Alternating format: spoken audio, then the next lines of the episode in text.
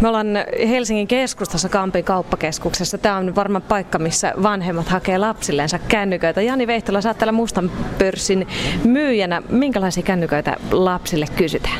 Se on lähinnä semmoista niin kuin aika peruspuhelinta, että kunhan saa kiinni, pystyy lähettämään viestejä ja tällaista näin, mutta silti on aika monen toiveella on kosketusnäyttö, eli joka tuo sitten niin kuin vähän enemmän myöskin puhelimelle ominaisuuksia, että tulee kaikkea muutakin siihen niin kuin internettiä ja tämmöistä, mistä ollaan sitä aika huolissaan, että miten sitten. Niin. No minkälaisia kysymyksiä noilla vanhemmilla onko he lasten kanssa tulevat tänne soppailemaan kännykät? No se on lähinnä silleen, että pitäisi nyt niin kuin lapsilla on toivomuksena, että pitäisi olla semmoinen niin kosketusnäyttöpuhelin ja vanhemmat haluaa sitten semmoisen niin hyvin perinteisen puhelimen ja aika monesti on huolissaan siitä, että miten niin kuin, pääseekö tällä internettiin ja mitä kaikkea tämmöistä niin kuin, pystyy sillä laitteella tekemään. Et se on niin kuin vanhempien mielestä peruslaite ja lapset haluaa sen vähän, vähän niin kuin kehittyneemmän version, ettei tarvitse hävetä sitten koulussa. Aivan, se kaverien paine tulee sieltä Kyllä. takaa. Mitäs tota, Jani, tässä näitä puhelimia nyt on rivissä, tässä monen hintasi. Tässä on, jos katsotaan, niin 49 euroa taitaa olla aika tuommoinen peruslaite ja sitten siitä menee tonne useampaa sataseen noin, missä tuollaista hienoa kosketusnäyttää ja muuta onko näissä jotain malleja, mitkä on kaikista suosituimpia? Bye. No lähinnä se nyt on tietenkin Nokian puolelta Nokian ihan peruspuhelimet niin kuin näppäin, näppäimillä. Ja sitten sieltä on niin kuin Nokian edullisemmat kosketusnäyttöpuhelimet, varsinkin alasteikäisille, Asha-mallit, kaikki tämmöiset. Ja Samsungilta sitten Android-puhelimet, niin on ne suosituimmat. Toki näkee niitäkin tilanteita, että tehdään se kytkykauppasopimus ja sitten sieltä tulee semmoinen normaali hinnaltaan 400 euron älypuhelin sitten niin kuin ensimmäiseksi laitteeksi, mutta se on aika harvinaista. Mm. Tuossa vähän noin varashälyttävät piippaa, mutta ei toki meille. Me ei tästä lähetty kännyköiden kanssa yhtään mihinkään. No nyt kun ne vanhemmat tulee lasten kanssa, niin minkälaisia asioita sä, tai mitä ominaisuuksia sä esittelet näistä? Sä mainitsit siitä, että nämä on nämä peruspuhelimet, mutta sitten kun lähdetään vähänkin tällaiseen, missä on nettiä ja muuta, niin mitä ominaisuuksia tällaiset lapset nyt sitten haluavat? Se on lähinnä pelit pelit on se, niin kuin se juttu, että niin kuin, saako sinne jotain ladattua. Vanhemmat on sit siitä niin kuin, kiinnostuneita, että pystyykö ne lataa sinne etukäteen ja voiko sen netin sitten katkaista jotenkin pois sieltä, että ne pelit on siellä eikä niitä pysty tavallaan lataa tai pääse sinne nettiin sitten niin kuin muuna aikana, kun, kun he, on, he on siinä paikalla.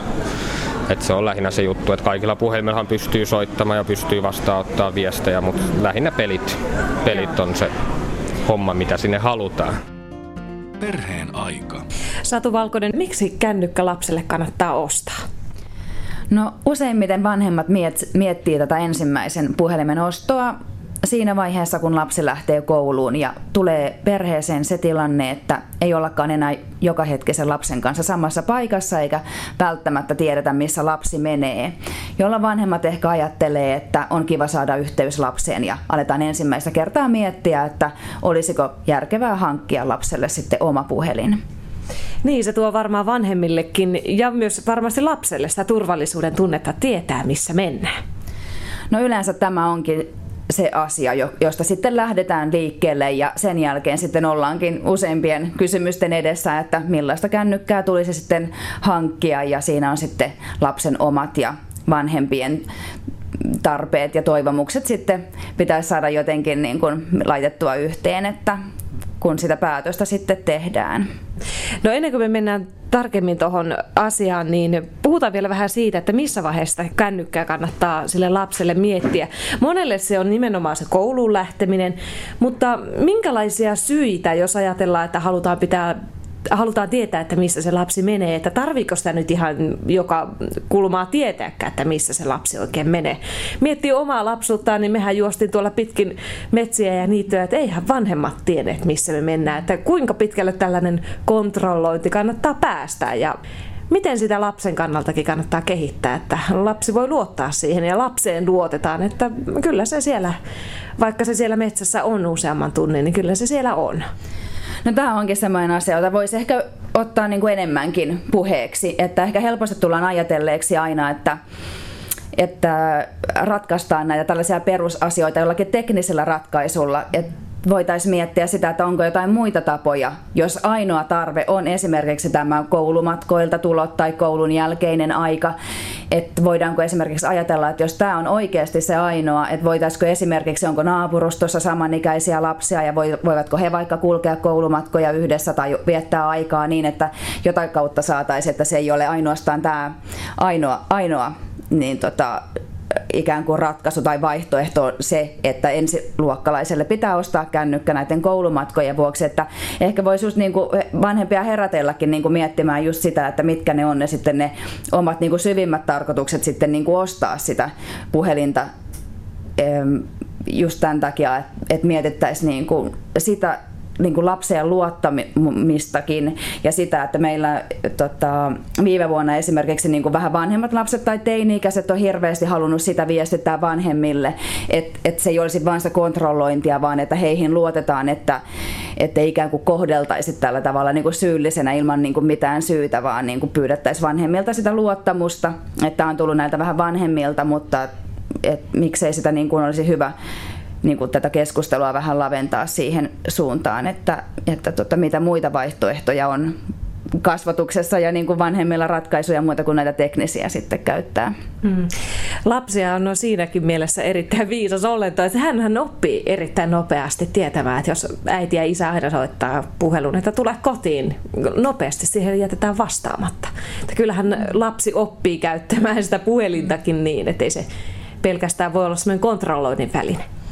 Joo, ei missään nimessä. Ja siinä vaiheessa, kun sitä ensimmäistä puhelinta hankitaankin, niin täytyy sitten käydä lapsen kanssa niitä sääntöjä läpi. Ja tietenkin perusajatus on se, että lapsi osaa käyttää sitä puhelinta siihen, mihinkä se on tarkoitettu niin kuin ensisijassa. Eli, eli että jos vanhemmat soittaa, niin silloin vastataan koska vanhemmilla voi olla joku tärkeä asia. Eli se on sitten, että siihen on vastattava sitten semmoiset osaa soittaa jonkun hätäpuhelun ja missä sitä puhelinta käytetään ja niin kuin tällaisia asioita sitten niin totta, että milloin puhelin täytyy laittaa äänettömälle. Suurimmissa osissa koulussa taitaa olla niin, että kännykkä on siellä repussa käyttämättömänä koko päivän.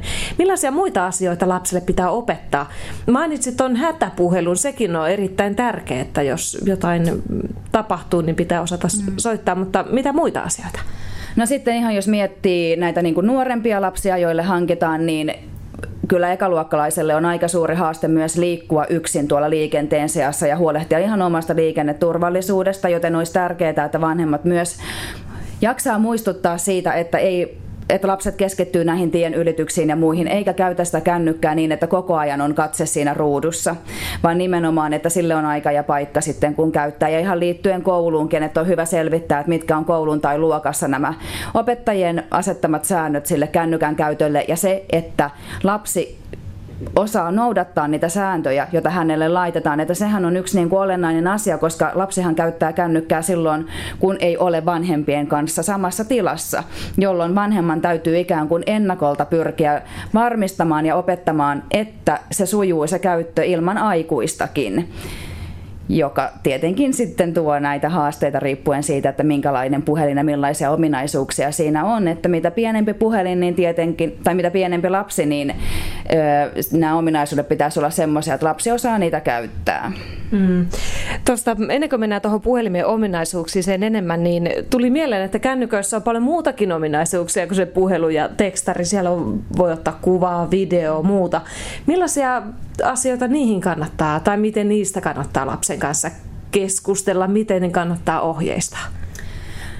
No esimerkiksi noista kännykkäkameroista, niin sen verran voi kuitenkin lapselle kertoa, että jos ottaa jostain toisista kuvia, niin täytyy aina kysyä lupa ja se, että niitä ei saa sitten julkaista ilman näiden henkilöiden lupaa missään netissä tai missään muuallakaan. Ja, ja sitten, että ne kuvat tulisi olla semmoisia, että voi miettiä itse, että millaisia kuvia ystävistä esimerkiksi ottaa, että ei ole ehkä ihan kiva, jos niillä on no jotenkin epäedullisesti esittää itsensä, että semmoisia kuvia sitten, että miettii, että millaisia itsestäkin haluaisi, että jossain on. Ja että se lupa täytyy aina kysyä, että sitä voisi sitten korostaa siinä, että vaikka se kännykkäkamera kulkee kaikki alla, niin ei ole kuitenkaan sitten lupa ihan mitä tahansa niin kuin laittaa eteenpäin. Mm. Satu Valkonen, nyt kun koulut on alkamassa, niin miten tällainen koulukiusaaminen kännykän kautta, onko sellaista olemassa ja millaista se on?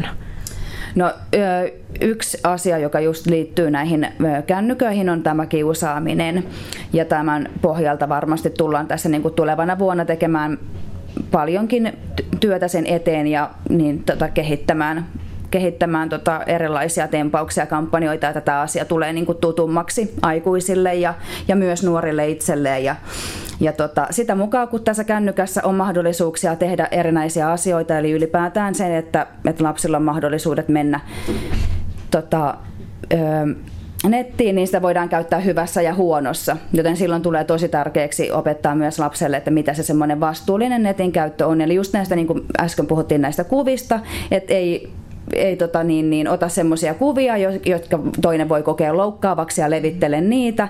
Sitten voi tietenkin ihan sanallisesti loukata. Voi lähettää tekstiviestejä, siihen ei välttämättä tarvitse mitään nettiä ihan niin kuin ennen on lähetetty jotain niin kuin vaikka paperilappuja tai jotain, että nyt se saattaa sitten tapahtua niin kuin kännykän välityksellä ja tulla sitä kautta.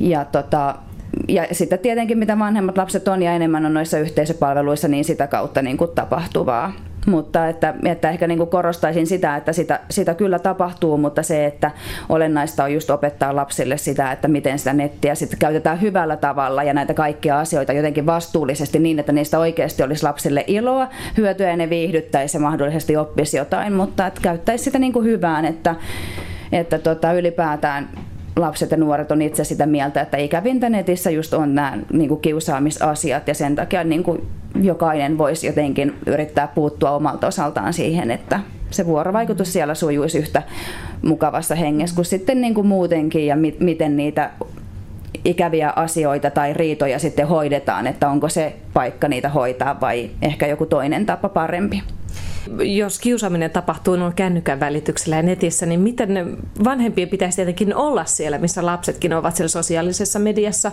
No ihan tällaiset alakoululaiset tuskin Facebookissa on, ei pääse kirjautumaankaan vielä sinne, mutta tota, jos ajatellaan vaikka ihan tällaista yksinkertaista tilannetta, että joku laittaa tekstiviestellä, että olet hölmö, tyylisiä kiusauksia, niin miten vanhemmat, jos lapsi ei tule kertomaan, että hei mä sain tämmöisen viestin, niin minkälainen oikeus, minkälainen velvollisuus vanhemmilla on tarkistaa vaikka lapsensa kännykkää tai voiko sitä mennä katsomaan? Se on kuitenkin henkilökohtainen asia kaikille se kännykkä. No, tämä onkin aika mielenkiintoinen ja ehkä hieman monimutkainenkin asia. Eli että jos ajatellaan, että se on henkilökohtainen, niin jokaisella on oikeus vaikka kirjasalaisuuteen ja näin, että ei tule, mutta sitten siinä niin kuin perhe, perhekohtaisesti on että laki on siinä mielessä vanhemman puolella, että vanhemmilla on myös vastuu siitä lapsen niin kuin hyvästä et, ja lapsen edusta. Ja vanhempien kasvatusvelvollisuus tavallaan menee näiden niin kuin ohi. Et nämä on niin kuin tavallaan semmoisia tulkinnanvaraisia asioita, jotka on niin kuin laista katsottuna hyvin hankalia.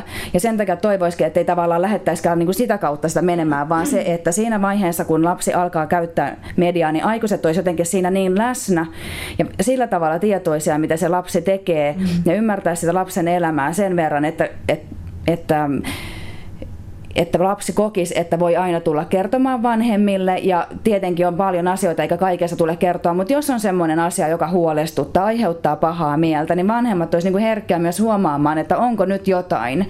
Ja jaksaisi niin kysellä ja olla kiinnostunut siitä, että ei jättäisi sitä lasta niin yksin niiden medioiden kanssa tai ajattelisi, että se on jotakin ekstraa, että se ei ole jotenkin oikeeta, että se ei ikään kuin tapahtuisi, että ei ainakaan vähättelisi sitä, vaan sehän on niin lapselle ihan yhtä lailla oikea pahan mielen niin kuin kokemus kuin mikä tahansa muu kiusaamiskokemus. Et sinänsä sillä ei ole niin mitään sellaista eroa, että mitä väylää pitkin ne niin tulee mm-hmm. nämä kokemukset. Eli että että, tota, että jos lapsi ei pysty siitä, että tietenkin aina niin kuin ensisijaisesti niin kuin lähtökohta on se, että lapsi kertoisi aina jollekin aikuiselle, jos ei omalle vanhemmalle, sitten opettajalle tai koulussa jollekin muulle henkilölle, jolle, jollekin vanhemmalle, koska kiusaamistilanteet on sellaisia, että ne on kuitenkin niin kuin aikuinen on, täytyy olla mukana ratkaisemassa, niin sitten ainakin silleen, että on semmoisia niin isompia tapauksia, että niistä kannattaa sitten olla aikuisten tietoisia. Mm.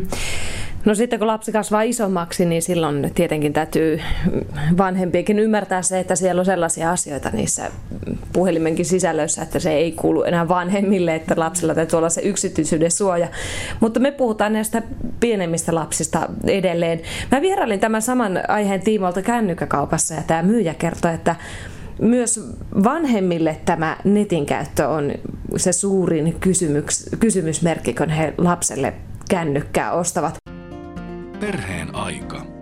Jani Vehtola, sä oot täällä mustan pörssin myyjänä. Mikä on se totuus, että netin käyttöä voi vanhemmat hallitusti seurata? No, sanotaan, että sitten niin kun jos, sitä haluaa, jos siihen haluaa ladata jotain sovelluksia, mitkä niin estää sen netin käytön tai on tämmöisiä niin kun tietoturvaohjelmia, niin ne saa yleensä aina vasta niin vähän kalliimman luokan puhelimiin. Et sit, jos niin kun puhutaan näistä peruspuhelimista, missä on kosketusnäytöt ja pääsee nettiin, niin sitten se melkein pitäisi sieltä operaattorin suunnalta niin kun blokata kokonaan se netin käyttö ja sitten kotona vaikka jossain omassa VLAN-verkossa, niin sitten ladata ne sovellukset ja tälleen, mutta sehän nyt ei tietty ole ihan aukotonta, että jos jostain löytyy se ilmainen VLAN, niin sitten sinne pääsee, että se on aika semmoinen ehkä vähän ongelmallinen tapaus, mutta... Niin, ja mehän tiedetään, että noi meidän pienet lapset osaa sen tehdä aika kätevästi. Kuinka kestäviä nämä kännykät on? Ne kolisee kuitenkin siellä repussa ojan pohjia myöten. Niin, se on vähän, että sanotaan, että monethan on sitä mieltä, että niin kosketusnäyttöpuhelin kestäisi jotenkin vähemmän kuin näppäinmalli, mutta se nyt on tietty fakta, että jos se tippuu tai kastuu, niin se on aika sama, että onko se nyt kosketusnäytöllinen vai perusmalli. Et sanotaan, että semmoisia niin hirvittäviä kestävyyseroja niissä ei ole, ellei sitten lähde niin kuin ihan iskuun kestäviin malleihin, mitä löytyy sit Samsungilta esimerkiksi, niin niitä nyt voi kolauttaa ja tälleen vähän enemmänkin. Mm. Okei. Okay. No näytäpäs mulle tästä nyt joku sellainen puhelin, joka olisi aika, sanotaan semmoiselle vaikka ekaluokkalainen, kun lähtee kouluun, että jos hän nyt haluaa puhelimeen ja vanhemmat huolestuu, että missä se pikku lapsukainen siellä koulumatkalla on, niin mitä sä voisit suositella? No sanotaan, että Nokian puolelta siellä on Nokia Asha 113 esimerkiksi hintaluokkaa 49 euroa, hyvin peruspuhelinta. Sitten on Nokia vähän parempaa kosketusnäyttöpuhelinta paremmalla kameralla ja näihin saa sitten niitä pelejä ladattua, hintaluokkaa 100 euroa.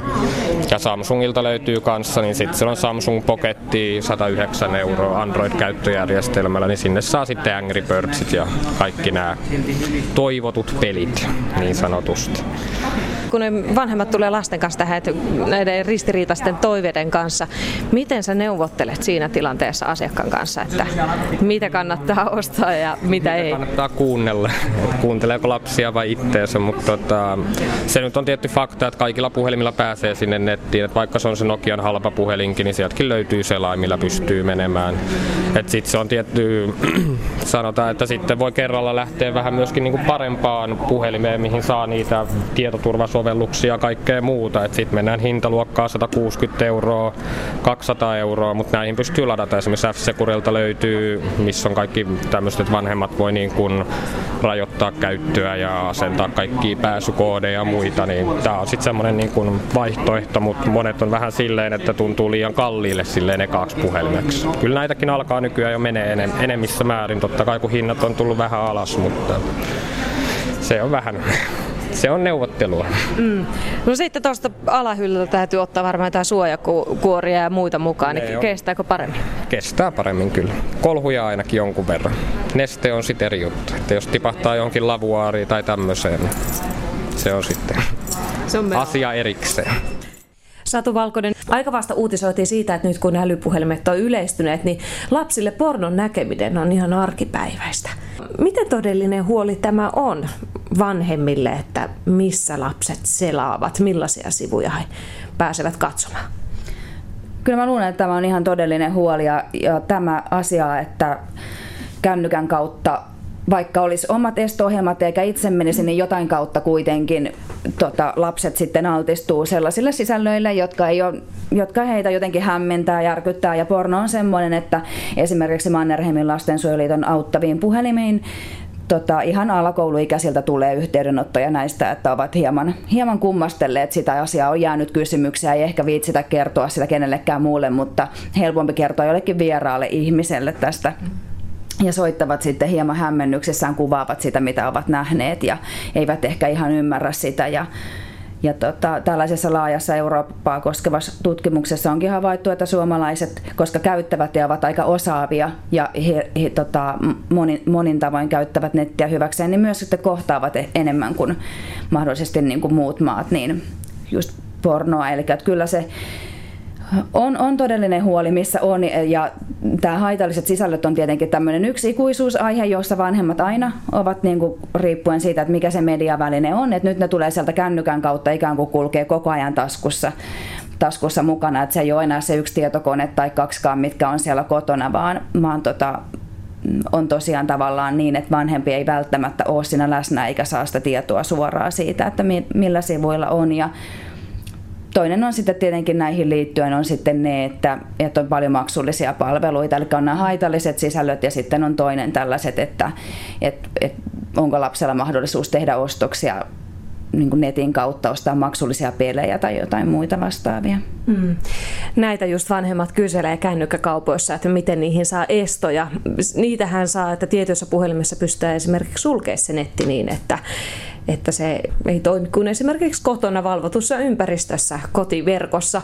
Mutta sitten on aina se, että kun lapset osaavat mennä myös näihin ilmaisverkkoihin kauppakeskuksissa ja kahvilaissa, että ei se ole aivan niin varma. Niin kuin sanoit, yksi asia on tämä musiikkipelit, mitä voidaan ladata, että kännykkälasku saattaa sitten yllättää, mutta sitten on tietenkin näitä tällaisia saldorajoituksia, mitä voi käyttää. Millaisista asiasta lapsen kanssa kannattaa sopia, kun sitä kännykkää hommataan, että miten esimerkiksi nettiä käytetään, mitä sieltä voi ladata, mitä ei? No kyllä kannattaa käydä hyvin tarkkaan ja vanhemman tuleekin ehkä olla jo, tai olisi tietenkin ihanteellista, että vanhempi ennen jo sitä kännykän hankkimista tietäisi lapsen tavoista surffailla ja siitä, että, että millaisilla sivustoilla käy ja mitä lapsi siellä tekee. Mutta jos ei tiedä, niin viimeistään sitten siinä vaiheessa, että tutustuu yhdessä niihin sen puhelimen ominaisuuksiin ja katsoo ja sinne voi sitten esimerkiksi just niin laittaa muuta, muutamat niin kuin sivut, joilla lapsi käy tallentaa ja sitten yhdessä katsoa ja niistä nämä niin kuin turvallisuus- ja yksityisyysasetukset ja käydä lasten kanssa ne niin kuin läpi ja sitten kertoa just, että mitä tehdä, jos näkee jotain, joka hämmentää, pelottaa, järkyttää. Ja ja sitten myös se, että mitä jos joutuu semmoisille, että pyydetään salasanoja, henkilökohtaisia tietoja, pyydetään maksamaan jostain. Eli tällaiset niin perusasiat sitten niin kuin lapsen kanssa käydä läpi, mitä lapsi voi joutua yksin ollessaan sitten pohtimaan, eikä hänellä ole mitään tota, niin kuin tietoa siitä, että, että miten toimia, niin tällaiset niin kuin ennakoida näitä tilanteita, että mihin lapsi voi joutua.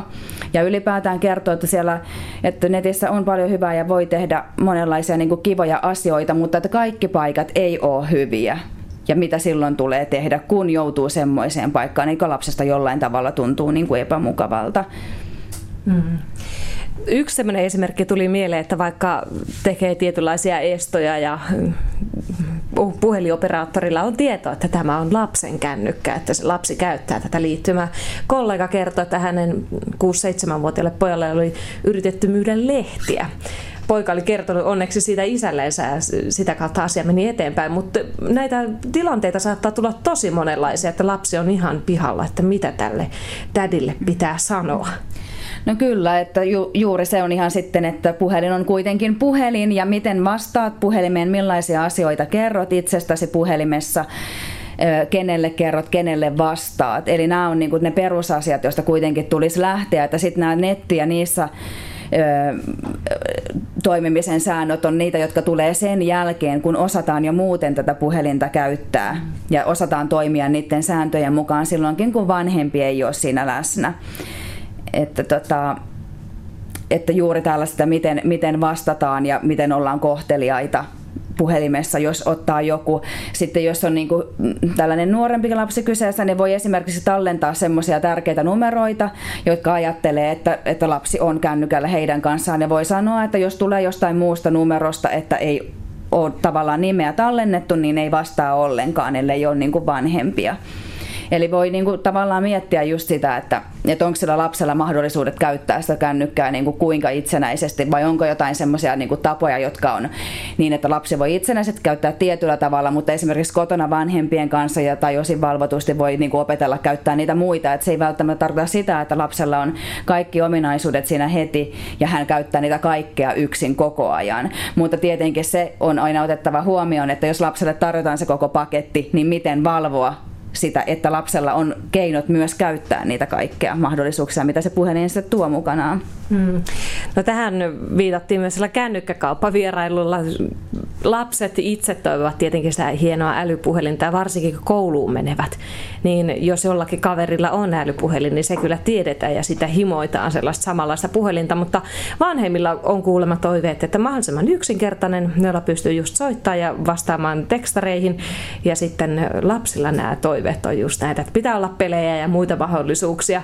Missä vaiheessa voisitte ajatella, että jos nyt vaikka ekaluokkalainen on saanut tämmöisen yksinkertaisen puhelun ja oppinut ehkä just käyttämään näitä perustoimintoja, että missä vaiheessa voisi ajatella, että älypuhelinta kannattaa edes lapsille miettiä hankkivaksi?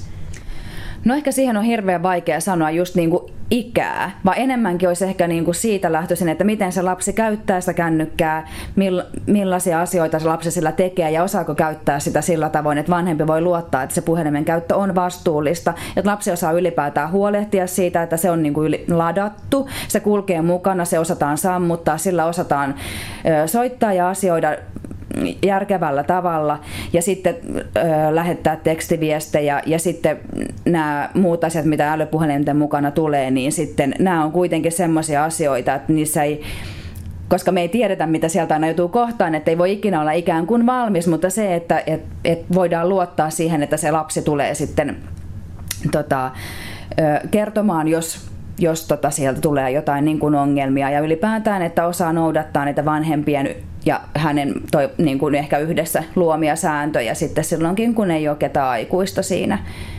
paikalla, niin sitä kautta sitten, että kun se kännykän käyttö sujuu, koska lapset on hyvin eri, eri tota, ikäisenä niin, mm. tota, kyvykkäitä käyttämään ylipäätään kaikkea mediatekniikkaa, että siinä on niin kuin, hirveästi ikäkohtaisia eroja, että joku, joka on käyttänyt paljon, voi osata käyttää hirveän paljon paremmin kuin sitten vaikka viisi vuotta vanhempi, joka ei ole tottunut käyttämään, että, että, tota, että ehkä enemmänkin just sitä kautta, että miten, miten se lapsi osaa käyttää sitä, että se ei joudu tavallaan semmoisiin ikäviin tilanteisiin kanssa, että mitä enemmän on taitoja, niin sitä enemmän on sitten niin taitoa, niin tällaisia niin kuin kohdata semmoisia riskitilanteita niin, että niistä ei tulisi semmoisia niin harmittavia kokemuksia, että pystyttäisiin sitten niitä käsittelemään myös.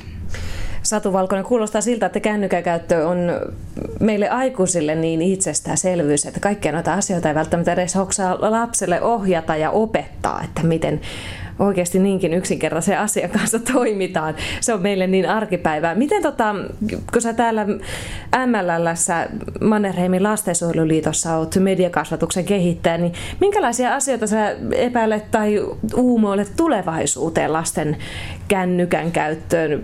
Tuleeko tämä tilanne pysymään samana? Minkälaisia haasteita on tulossa? No varmastikin, mitä on nyt nähtävissä muissa maissa, niin vanhemmat myös toivoo, että vaikka aina lähdetään siitä, että olisi se vanhemman ja lapsen vuorovaikutus toimisi, olisi se luottamus. Ja vanhemmat pystyisivät luottamaan, että lapsi käyttää mediaa vastuullisesti ja pystyisivät luottamaan siihen, että lapsi tulee kertomaan, jos kohtaa jotain ikävää. Ja sitä kautta lapsi pystyisi sitten toimimaan vastuullisesti ja saamaan iloa siitä mediasta, että sehän ei niin kuin, ei mielellä ajatella, että se olisi joku semmoinen mörkö, jossa on pahaa, mutta se edellyttää sitä, että on ne taidot käyttää sitä ja tietoa siitä, että mitä, mitä, mitä kaikkea sillä voi sitten tehdä. Mutta aika paljon vanhemmat ovat alkaneet toivomaan myös just tällaisia niin kuin ulkopuolisia, just näitä teknisiä ratkaisuja, että tota, esimerkiksi Briteissä on tällaisia, että voi laittaa sosiaalisen median estoja niin kuin tietyksi ajaksi, kun tehdään läksyjä, tai sitten niin kuin, että yöllä on netti just pois päältä, että et, et, et varmaan niin kuin tällaiset asiat tulee, että se ei ole niin mustavalkoista ja vaikka tota aina tällaisia teknisiä ratkaisuja, että ne ei toimi ja niitä pystyy niinku kiertämään, mutta, mutta että ne on ehkä semmoisia, joiden moninaisuus tulee olemaan enemmän, että, että pyritään niinku erilaisten perheiden perheille tarjoamaan niinku mahdollisuuksia sitten tota, kontrolloida jollain tavalla sitä lasten median käyttöä, että tietenkin mediakasvatuksellisesta näkökulmasta sitten on se, se olennaista, että lapsella itsellä annettaisiin ne taidot, eikä se tulisi minkään niin kuin, niin kuin ul- ulkokohtaisesti, koska ne ei ole koskaan siellä tavalla pitäviä, mutta tässäkin täytyy miettiä, että miten, mitä sitten tuo tulevaisuus niin kuin tuo tullessaan ja miten nämä asiat niin kuin kehittyy ja miten ehkä voitaisiin olla silleen, niin kuin miettiä enemmän tätä niin kuin kokonaisuutena, että se palvelisi sitten sekä lasten ja vanhempien niin kuin tarpeita ja kiinnostuksia.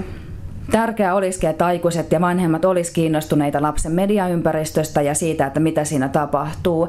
Et, et se ehkä saa vähän niin kuin liian vähän mun mielestä yhteiskunnallista arvostusta ja lapsi saatetaan ajatella, että se osaa käyttää laitteita, niin hän voi käyttää niitä yksin, mutta niihin mediataitoihin liittyy niin paljon monia muitakin asioita, just sitä, että miten arvioidaan tätä sisältöjä, miten siihen osallistutaan siihen mediakulttuuriin ja muita tällaisia asioita, että Mannerheimin lastensuojeliiton auttavissa puhelimissa on huomattu, että sinne aika paljon soittaa nuoriakin lapsia, jotka kertoo näistä ikävistä mediakokemuksistaan tai, tai mukavistakin, miten hauskaa on pelata pelejä tai muita asioita, niin he, he soittaa sinne, koska heillä ei ikään kuin ole ketään muuta, kenen kanssa jutella näistä asioista. Että kyllä se on niin kuin yksi, yksi näkökulma siihen, että tota, nämä lasten mediakokemukset tulisi enemmän ottaa perheessä niin kuin yhteisen keskustelun aiheeksi. Ja ehkä tällainen avaisi sitä semmoista keskustelukulttuuria, jossa sitten lapsetkin pystyy niin kuin vanhemmille kertomaan sekä mukavista että huonoista asioista, mihinkä sitten esimerkiksi saattaa yksin kännykällä joutua kohtaamaan niin, että ei ole ketään turvallista aikuista juuri sillä hetkellä läsnä, niin voisi ainakin sitten kertoa myöhemmin vanhemmille ja tätä asiaa saataisiin sitten purettua niin, että ei kenellekään jää paha mieli siitä. Tässä tuli vielä yksi esimerkki mieleen, että ei liity nyt kännyköihin, mutta esimerkiksi tällaisiin ihan tablettitietokoneisiin, että ihan siis tuommoinen 2-3-vuotias lapsi osaa jo hyvinkin sujuvasti liikkua siellä maailmassa, että se vahingossa painaa jotain, niin voihan sieltä joutua johonkin, että että todella pienelle lapselle saa aloittaa kyllä varmaan puhumisen siitä median käytöstä ja siitä, mitä se tarkoittaa, jos sieltä tulee jotain väkivaltaisia videoita esimerkiksi vastaan. Kyllä, että kyllä vanhempien tulisi jotenkin herätellä sitä omaa mediakasvatustietoisuutta jo siinä vaiheessa, kun, kun tätä lapsi syntyy, ja, eli ennen, ennen kuin sitä mediaa edes käytetään, että, että tota, just sitä ylipäätään myös ajatellaan, että milla, miten itse käyttää ja millaisessa asemassa se eri medialaitteet siellä perheen arjessa ylipäätään on. Että sitten kun se lapsi sillä pienikisellä tabletilla su, käy, käy netissä tai pelaa jotain pelejä, niin silloin vanhemmilla olisi ajatus siitä, että miten voin olla läsnä tässä ja miten voin tukea ja auttaa lasta niin kuin paremmaksi median käyttäjäksi ja semmoiseksi, joka osaa, osaa käyttää vastuullisesti ja osaa osallistua ja tehdä kivoja juttuja, jolla saa niin kuin itselle hyvää ja muille, muille hyvää mieltä aikaiseksi. Perheen aika.